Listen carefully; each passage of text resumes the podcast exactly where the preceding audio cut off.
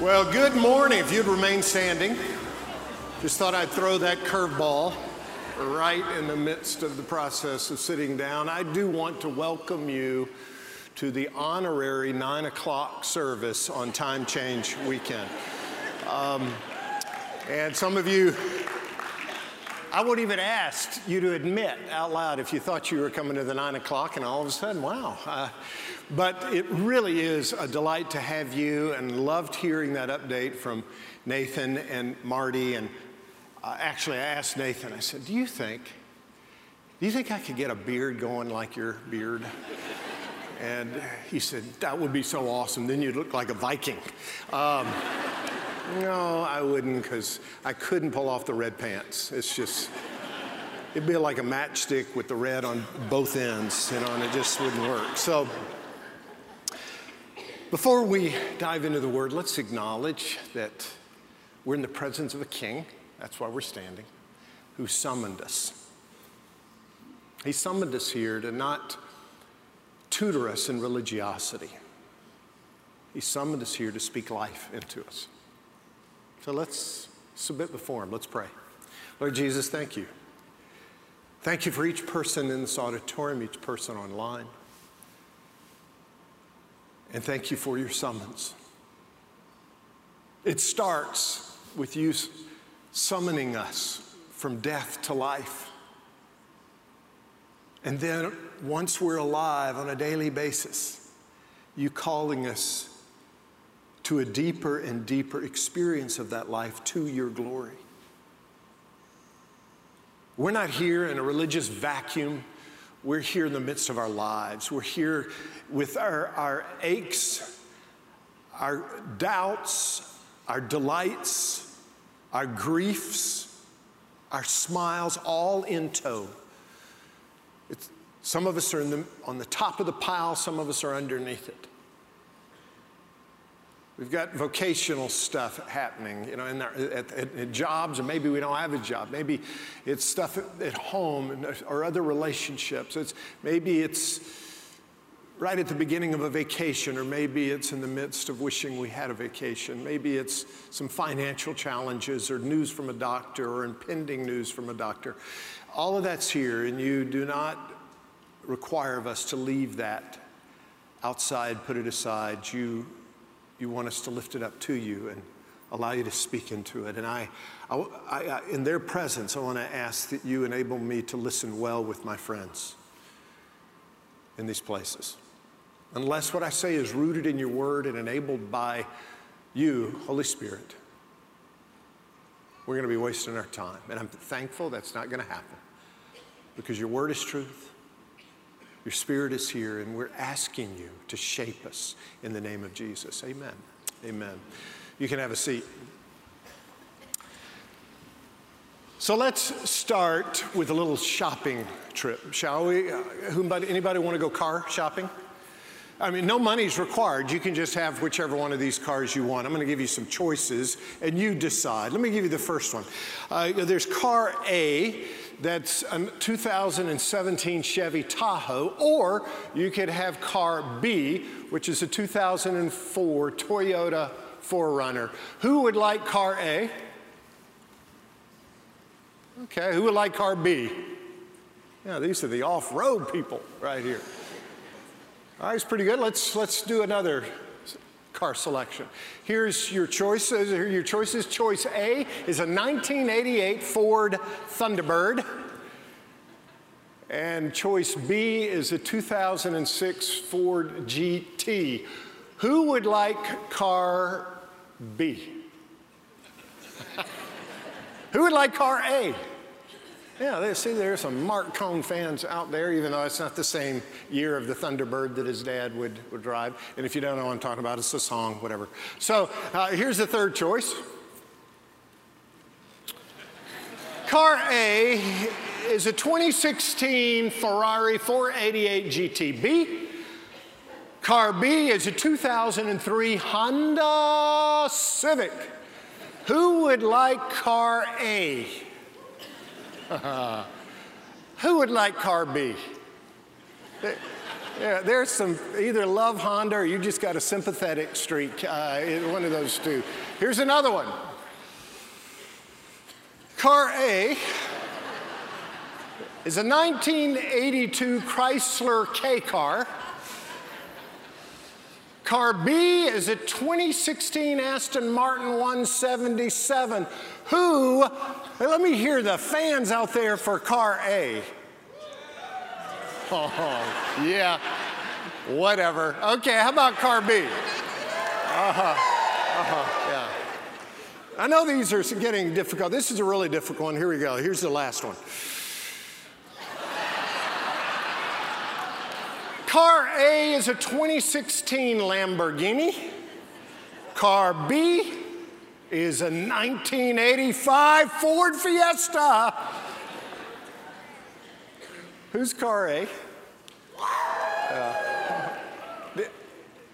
I don't even need to ask. Uh, any car, any car B? Here, you're just being, you're just being difficult. Okay, I wasn't fully honest with you here. I need to leave this slide up and give you one more point of clarification. That Ford Fiesta has an engine that was just tuned and it's running perfectly.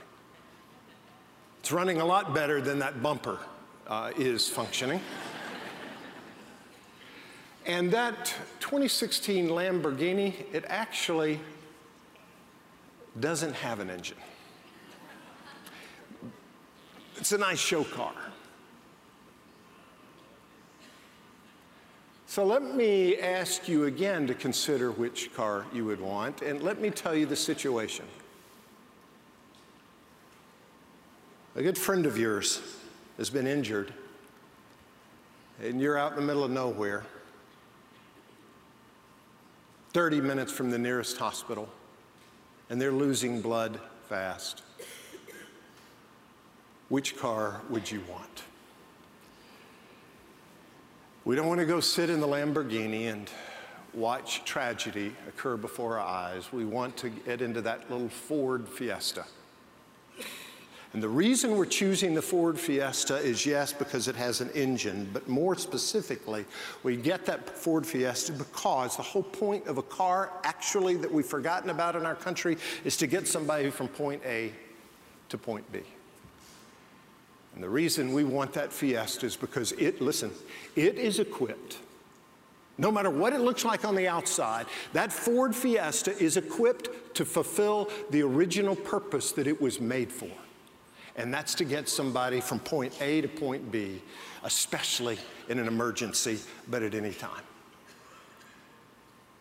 Now let's shift that metaphor. And let me tell you, I'm looking at a bunch of vehicles. There are some Lamborghinis here and some Ford Fiestas and Thunderbirds and Tahoes and 4Runners. I mean, we've got similarities as people. But we've got a lot of differences. Some of us had a lot, have a lot of accessories in our life, a lot of decoration, new paint job. And we spend our lives working on our accessories. We spend our lives working on degrees and bank account balances and the type of friends we keep and the types of addresses that are on our driver's license and the boats that are in, at the lake and the memberships at the clubs and the vacations. And so, yes, all the accessories vary amidst all of these cars, but here's the deal some of us have an engine and some of us don't. Some of us are equipped. Some of us, not just in this auditorium, but all over the world, some of us are equipped with that which will enable us to fulfill the original purpose that we're made for, and some of us are not. It's an engine. And in biblical terms, that engine is the Holy Spirit. Long ago, Adam and Eve said, God, we don't need you to fulfill the original purpose that we're made for to be fulfilled. And there was a rebellion that occurred. The enemy had warped what God said. God says, if you disobey me, I'm telling you, this is how you will best operate. It's like an owner's manual to a car. He said, make sure you take this path of life. Don't rebel. The enemy comes along and says, God's lying. He says, if you don't take that path of life, you'll surely die. He says, you shall not surely die. They rebelled and they died. Oh, their hearts kept beating and their lungs kept breathing, but they lost that, that ultimate quality about us as human beings, as His images, that enable us to do what we're originally wired to do. I refer to it as life with a capital L. They lost that life that only the Holy Spirit can, can give, that only God can provide. Essentially and ultimately, the Holy Spirit left them. So they were a shell. Did they look any different on the outside? Doubt it? Just like if you and I were driving down a neighborhood and looking at all the cars in the driveway, we have no idea which ones have an engine and which ones don't. As you and I navigate in our lives, we, we can't tell just looking at somebody on the outside who's got the Holy Spirit and who doesn't. But you spend enough time with somebody over a while and you start seeing them pull out of the driveway. You see, only a follower of Jesus can actually pull out of the driveway and start doing what they're made to do, and that is live to the glory of God, which will be the most fulfilling thing for them. That's why at the epicenter of this whole notion of what Jesus Christ came to do was to accomplish a work of redemption so that we can be forgiven. But the Holy Spirit can't reside in that which is unclean. This is uh, the, the Spirit of the living and holy God, and that's why He departed. The Holy Spirit with us, yes, but not in us until we come back to Christ. And so in John chapter 3, Jesus explains, He says, very truly, I tell you, verse 5 of John 3 uh, no one can enter the kingdom of God unless they are born of water and the Spirit. Flesh gives birth to flesh, but the Spirit is what gives birth to our spirits. Spirit is the one who, who creates something within us. You, you should not be surprised at my saying you must be born again. The wind blows wherever it pleases. You hear its sound, but you cannot tell where it comes from or where it's going. So it is with everyone born of the Spirit. Notice what he's saying about the Holy Spirit. Can we see him? No, but we can see his effects. He compares it to the wind. Can I look at a car, the car of a human being, and say, uh, uh, do they have an engine? Just like if I'm looking at a car, I don't really know. Those cars and driveways that I pass by, I don't know if they have an engine or not. How am I going to be able to tell if they have an engine? They pull out of the driveway. How can someone tell Jesus is saying if the Spirit of God is within them, they pull out of the driveway? They start living to the glory of God, and that changes the way that we eat, we drink, we dance, we grieve, we party, we vacation, we stand for justice. Every nook and cranny of our lives. And it all starts with the engine well our hearts, our souls being occupied once again by the Spirit of God. Paul makes it real clear Romans 8, verse 9.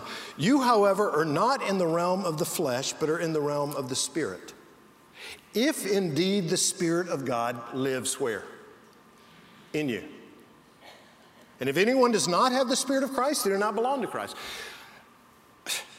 I can keep going to church, I can keep doing all sorts of religious things, but the ultimate determiner of whether I'm a follower of Jesus is the Holy Spirit taking up residence in my life. But if Christ is where? Is in you. But if Christ is in you, then even though your body is subject to death because of sin, the Spirit gives life because of righteousness. In fact, in John 6, Jesus says, It's the Spirit who gives us life. Oh, yeah, our hearts are beating, our lungs breathing, but if we want to truly live in a capital L way, the Holy Spirit is who's going to enable us to do that. Well, how, how, how can I get the Holy Spirit into my life? How, that's what the gospel is about. It's about me trusting in what Jesus did on the cross to forgive me and cleanse me of my sin. And as a result, I'm made ready for the Holy Spirit to take up residence in my life. At the moment I come to Christ, the moment I trust Him as my Lord and Savior, I'm born again. The Holy Spirit takes up residence in my life, and I'm now alive.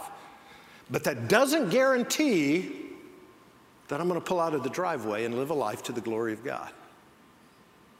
And usually, I mean, with me, I'm, I'm pulling out and going a few miles and coming back in pulling out, and, and I'm taking longer and longer trips the more I grow in my relationship with Jesus. The Holy Spirit is there and He's there permanently. But I can grieve Him or I can submit to Him. I can be led by Him. And it has to do with me taking steps of obedience. It's the equivalent of pressing that gas pedal and saying, He's calling me to take this trip for His glory. He's calling me to do this, to love in this way, to recreate in this way, to work in this way, to share in this way, to live in my culture in this way. I don't know that I've got the strength, but I'm going to take the first step. I'm going to hit the gas pedal and trust Him to give me the strength. So that's why when we're talking about the kingdom coming, the kingdom's not a place, it's a, the realm in which Jesus rules.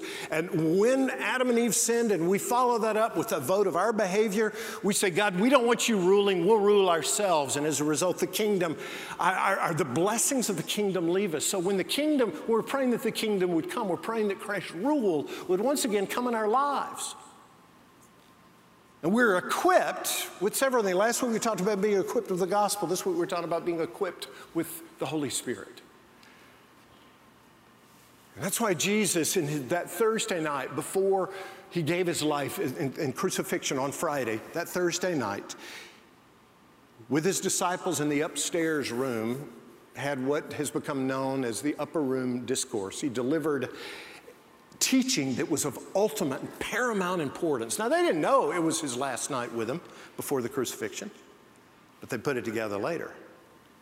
And in John 13, John 14, John 15, John 16 is this popularly known as the upper room discourse where Jesus is saying these are of these are principles and truths that are of ultimate uh, uh, importance and over and over he kept talking about the spirit because God's summoning the cosmos back to life on the front row of that renewal and that restoration are human beings. All of us are created in His image, but we're not all alive. We're not all equipped. Until the Holy Spirit once again takes up residence, until the engine once again is put underneath our hood. And in John 14, verse 16, Jesus says, Guys, I want you to know this. I'm going to ask the Father, and He will give you another advocate. He's referring to the Holy Spirit there advocate, counselor, paraclete. These are all English translations of a beautiful term that Jesus is using, referring to the person and work of the Holy Spirit. He says, This advocate, the Holy Spirit, he's going to help you and be with you forever. He's the Spirit of truth. The world cannot accept him because it neither sees him nor knows him. So, our tendency as being part of the world is to sit in the driveway and say, you know what? The goal of life is to just decorate more, to get more accessories, to get more coats of paint. And we compare our accessories, our coats of paint. And the truth of the matter is, men might look at the outward appearance, might look at the outward appearance, but God looks at the heart. He looks under the hood. He says, The world cannot accept him because it neither sees him or knows him, but you know him, for he lives with you. Now remember, this is before Pentecost when the, the Spirit comes and starts re- redeeming humanity and inhabiting humanity once again. The Spirit would, uh, uh, would come upon people through the Old Testament, but since Adam until Jesus, Jesus was the first human being, fully God, fully man, to walk on this planet, inhabited completely by the Holy Spirit because he's God but he was enabling us to follow in his footsteps. And he says, For he lives with you, the end of verse 17, and will be where? In you. I will not leave you as orphans. I'm going to come, I will come to you. Before long, the world will not see me anymore, but you will see me because I live. You will also live. And he's saying, It's because I'm going to send the Spirit, and he's going to bring you to life. Now, next passage is John 16, verse 5, where you'll be in your groups for this week. And it was read earlier, so I'm not going to read the whole passage, but I'm going to read verses 5 through verse 11 here. He says, But now I'm going to him who sent me. None of you asks me, Where are you going? Rather, you're filled with grief because I've said these things. But very truly, I tell you, it's for your good that I'm going away. Now they're thinking, Oh no. And he's saying, Oh yes, this is part of the plan. I'm going to pay the penalty for your rebelliousness. I'm going to pay that infinite debt so that you once again can be habitable by the Holy God through my Spirit. It's for you good that I go away. Unless I go away, the advocate will not come to you, but if I go, I'll send him to you. When he comes, he will prove the world to be in the wrong about sin and righteousness and judgment. And this is where we're going to spend the rest of our time. Now, in each of the next three verses, he, he digs a little deeper. About sin, because people do not believe in me. About righteousness, because I'm going to the Father, where you can see me no longer. And about judgment, because the prince of this world now stands condemned. He says, I'm going to come to you. My spirit's going to come to you. He's going to occupy your engine well. And let me tell you a little bit about his role. This is not all of the Holy Spirit's role. I mean, we're told the Holy Spirit strengthens us. He's the one that he glorifies Jesus always. But here Jesus specifies three roles that the Holy Spirit's going to play in our lives, all under the umbrella of conv- convicting us. So let me give you the overview of where we're going, and then I'll come back and dig a little bit deeper in each one of these. What he's saying is the Holy Spirit, I'm going to equip, you with the Holy Spirit, and his role is going to be to convict you regarding, first of all, uh, your fulfillment. Uh, he convicts us. The Holy Spirit comes and convicts us regarding our fulfillment. What will fulfill us? And the Holy Spirit basically is saying his role is to say, let me remind you of something Jesus is life, not sin. He's going to convict us regarding our identity. How do you, how do you define who you are? How do I? Usually we define it in terms of what we're doing and how we behave, and uh, our identity is wrapped. I mean, you ask people, who are you? And most often we'll, we'll say whatever our vocation is. And the Holy Spirit comes and says, Let me remind you of something. Your identity before God, it's not dependent on, on your behavior and your, quote, self righteousness. Jesus is the way, not your acts of self righteousness. Third, he convicts us regarding our discernment. It brings up judgment in that in, in verse 11. And it's the judgment of making, having wisdom. And the Holy Spirit is saying, Jesus is truth, not the prince of this world that's been exposed. So those are the three convicts us regarding our fulfillment, regarding our identity, regarding our discernment. But some of you are maybe hanging up on the word and stuck on that word convict. Uh, the NIV also, the new international, the new new international version translations changed that to proving when we're wrong. Um, there are other translations that refer to that Greek word exposing. And it, it, put, it puts us in, in a, a, kind of a negative frame of mind regarding the Holy Spirit's ministry in our life. Kind of we back away and say, I don't know, that doesn't sound very pleasant. It's like the, the, the, guy who was burglarizing a home, who had scoped out the house, knew their schedule, knew they were gone. All the lights are out. He goes in with his satchels and with his flashlights, and he starts rifling through the house, loading all the loot in, gets into the electronics room, and about hyperventilates. I mean, it's all this, you know, the DVD players and some iPods, and, he's loading all this stuff. And in the midst of doing all this, a voice comes out of the darkness Jesus is watching you. He turns around, grabs his flashlight, freaks him out because he, he knew he was alone. He had watched them leave. Doesn't see anybody thinks, okay, maybe I'm just, you know, maybe it's the voice of my nun who taught me in third grade that's coming back. And so I'm going to put that aside. So he goes back, loading up his, his loot again, and does it for just a few more seconds, gets some more items in, and then he hears the voice again Jesus is watching you.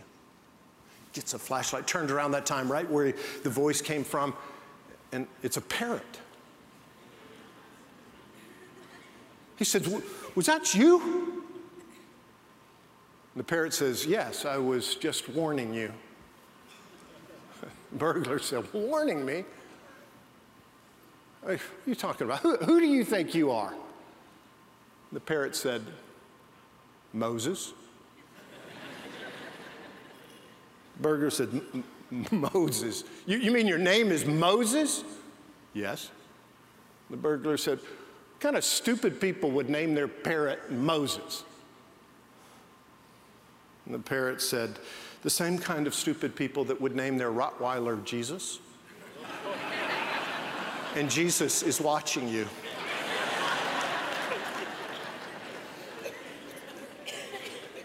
And we sometimes, when we you see that word convict, I want you to, let's put that slide back up of the, of the map, the outline. You see the word convict, and you can think Rottweiler.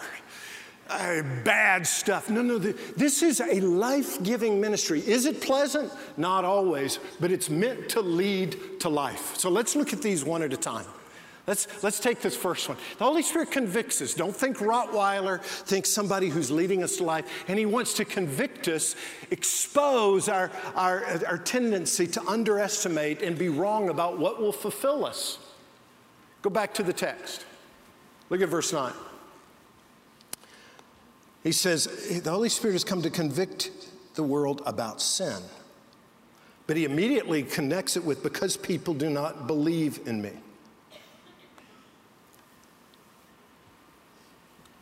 We think we, will, we know what will fulfill us.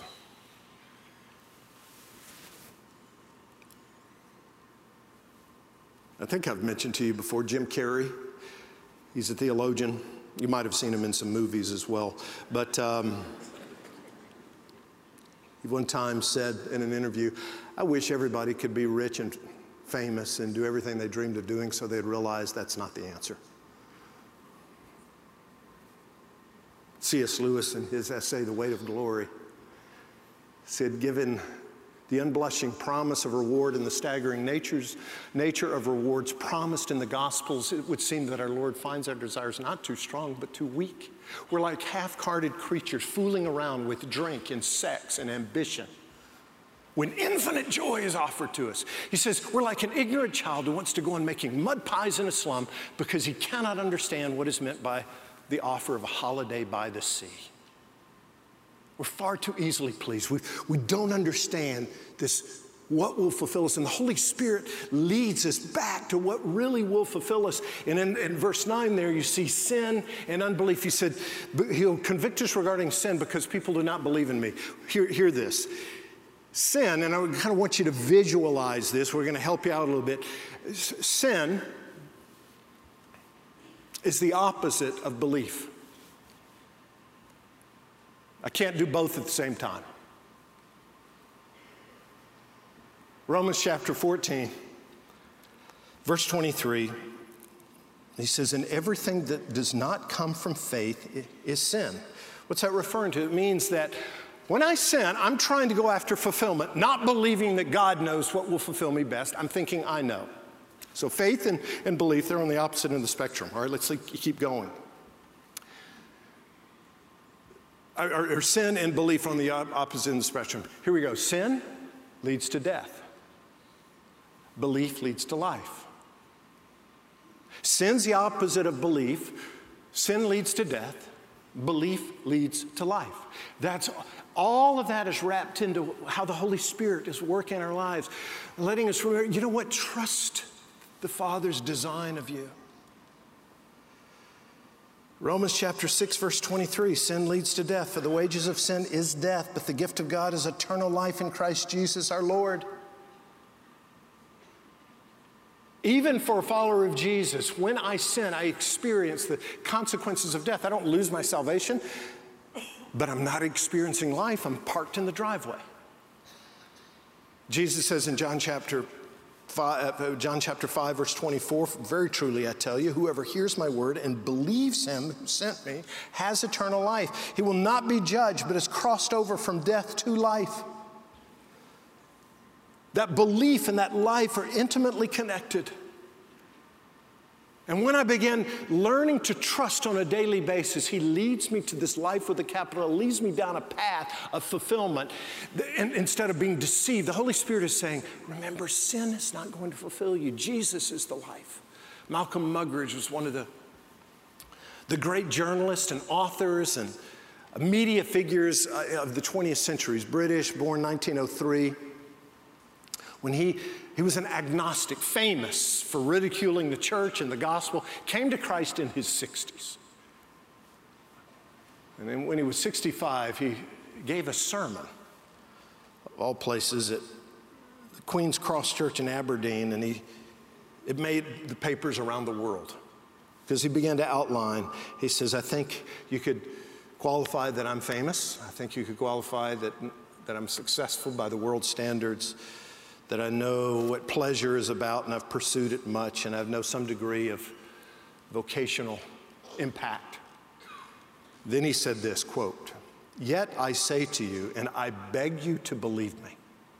This agnostic journalist says, I beg you to believe me. Multiply these tiny triumphs by a million, add them all together, and they are nothing, less than nothing.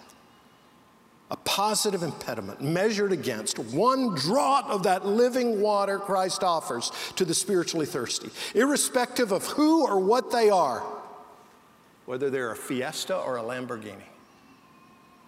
My words, not his. What I ask myself, does life hold? What is there in the works of time, in the past, now, and to come, which could possibly be put in the balance against the refreshment of drinking that water? You know how he was able to say that? The Holy Spirit, who is convicting him regarding his fulfillment and leading him down the path, saying, Jesus is life, not sin. Let me mention these other two. Second, Holy Spirit convicts us regarding our identity, saying Jesus is the way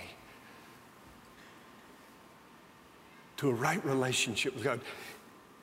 Not your works of righteousness, he says there in verse 10 about righteousness because I'm going to the Father where you can see me no longer. A role that Jesus had. You know who, who Jesus had in his sights with the most uh, stern words, it was the self righteous crowd, the religious crowd. People who thought, had such a low view of God and such an elevated, inaccurate view of themselves that they thought they actually could gain acceptance before God by their own behavior. And so Jesus is saying in this text, he's saying, the Holy Spirit's going to keep doing, I'm going to the Father, so now the Holy Spirit is going to be convicting the world, exposing to the world the inadequacy of their own works of righteousness. It's not going to happen. I will not bridge the gap between God and me by my works. Read of a guy, it was about five, six years ago, I think, out in Arizona. He was a 62 year old man, would, would impersonate cops. He had a Crown Victoria black one, put lights in it. He'd pull people over, tell them they were going too fast. He had a police uniform, he'd do it at night, you know, people couldn't really tell. He just got his kicks out of that until one night he pulled over a police officer who was uh, a plainclothes police officer. A few months later, he was in jail. He was pretending to be a police officer, and it worked until he was trying to pretend to be a police officer with a police officer. Sometimes we pretend to be righteous on our own work. It works until we start engaging with the one who is righteous, and we see there's an infinite gap there. You think that's bad news. It's only bad news if we don't embrace the gospel. When we embrace the gospel, we start realizing that God gives us righteousness, a righteousness that's not of uh, our own doing. It's the righteousness of Jesus. He clothes us with Christ's robes of righteousness. Uh, Romans 3:21, he says, "This righteousness is given through faith in Jesus Christ to all who believe." There's no difference between Jew and Gentile, for all have sinned and fall short of the glory of God. But all are justified freely by his grace through the redemption that came by Christ Jesus. So often we are desperately trying to prove our worth, to prove uh, the, uh, an identity of worth and competency, and we define it by what we're doing. God comes along and says, I've done it for you. You say, That's too good to be true, and it's why it's called the gospel. It's good news. Religiosity says do, grace says done. God's already done it. You're saying, well, are my works of righteousness important? If it's biblical righteousness, yes, but only in this sense. When I'm obeying and doing those works of righteousness in response to the identity I've already received in Jesus. Here's a statement there's a big difference between pleasing God and earning his favor. And I've mentioned that to you before, I'm sure I'll mention it again. Too often we obey thinking we're doing it to earn God's favor and therefore we can take credit for our own identity in Christ. No. God has given me his favor in Jesus. My role is to please him, knowing I'm already loved. I obey as a result of being loved. Therefore, I'm obeying in order to please the one who's loved me first. The Holy Spirit brings that to mind. He wants, you know, Romans, Paul says, the Holy Spirit bears witness with our spirit that we're children of God. You're adopted. Don't act like an orphan. Don't act like somebody that's trying to gain their identity by getting God to be impressed by them, but instead, let's re- respond to the love we've already received. Let me give you the third one. Holy Spirit, this is just the beginning of his roles, but it's what Jesus focuses on in this text. He's, he's going to convict us regarding our fulfillment, whispering continually, Jesus is life, not sin. He's going to convict us regarding our identity. Jesus is the way to the Father, not your works of righteousness. Thirdly, he convicts us regarding our discernment. Jesus says at the enemy in verse 11, and about judgment because the prince of this world now stands condemned. The Holy Spirit says, I want to convict you regarding your discernment. Jesus is the truth, not the prince of this world. So Jesus saying the prince of this world has now been condemned. The judgment he's referring to is not the judgment at the end, but making good choices. John 7 24, he says, Stop judging by mere appearances and make a right judgment. That's the kind of judgment we're talking about. And Jesus, the wisdom of Jesus about what is the path of life, these are the right choices. These are the important choices. This is the discernment I need, not that path of death. Isaiah 11, 2, about the Messiah, the Spirit of the Lord will rest on him. The Spirit of wisdom and of understanding, the Spirit of counsel and power, the Spirit of knowledge and the fear of the Lord. There's a wisdom, there's a discernment about it. I read a study several years ago about a couple of guys from Cornell University on incompetence. And their conclusion was, and they were studying a lot of people that did not have a high level of competence in something that they were accomplishing. He said the vast majority of incompetent people don't know they're, they don't know they're incompetent.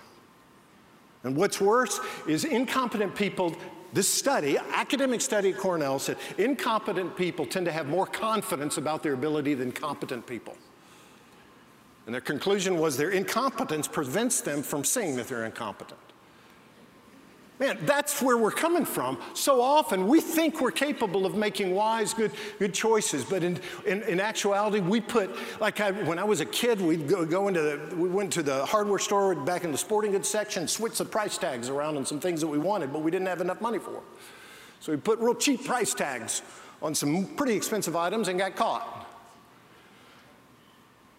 But we do that all the time. We put big price tags on things that the kingdom says is of little value, and we put little price tags on things that God says are of great value. And the Holy Spirit comes along and convicts us regarding discernment and catapults us into making good decisions about what we're doing when we're doing it. 1 corinthians chapter 1 verse 20 where is the wise man? Where is the scholar? Where is the philosopher of this age? Is this not true today?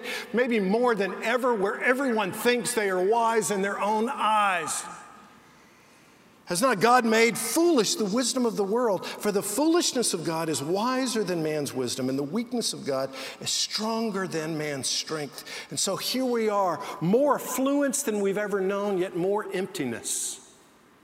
And it's the discerning ones that will pick up on that. And that's why I think a great movement of the Spirit of God can come in this generation, what some refer to as millennials, because they are more honest than many generations before them, and they are seeing this juxtaposition of affluence and emptiness and saying emptiness is not the answer, and oh, may we therefore go to the one who can lead us. And leave the one who is a liar, the prince of this world. But it's not just the Holy Spirit working in us, He works through us. He's made us alive. He's restored the engine. Colossians chapter 1, verse 25. Paul says, I've become the gospel servant by the commission God gave men to present to you the word of the God in its fullness. And the mystery that has been kept hidden for ages and generations, but is now disclosed to the Lord's people, to them God has chosen to make known among the Gentiles the glorious riches of this mystery. And I want you guys to hear this. If you don't remember anything else I've said, remember this next phrase, which is Christ in you, the hope of glory. Christ in you, in your engine, gives you and me the hope to do what we're wired to do as human beings. And the power of coming to Christ is not getting a new religious status, but is finally being equipped with an engine that will get me out of the driveway, that will get me on a highway of true fulfillment, of, of God glorifying accurate identity and discernment that leads me to behave in a way in my culture and in my relationships in my office in my neighborhood in a way that will glorify God. You know what your purpose is? What mine is, is the glory of God. You know what equips us? Christ in us now. That is our hope for being his witnesses to his glory and in the process being fulfilled because we're not in the driveway, but we're on the highway. Let's pray together. Lord Jesus, thank you. Thank you for the truth that you give us. Thank you for the way that you give us to us graciously, but honestly. And I ask that you would enable us as your people to realize that we are being Jesus in our neighborhoods and our offices. Because you're in us. We're not just mimicking you, you are in us, enabling us to live to the glory of the Father. I pray you'll give us the courage to step on the gas pedal, to exercise faith by responding in obedience to your life giving instruction. And as a result, being fulfilled, having an understanding of our identity as your image, images of God and children of God, and being discerning in the midst of a culture that seems to be very confused because it is. Spirit of truth, thank you. In the name of Jesus, we thank you. Amen. Amen.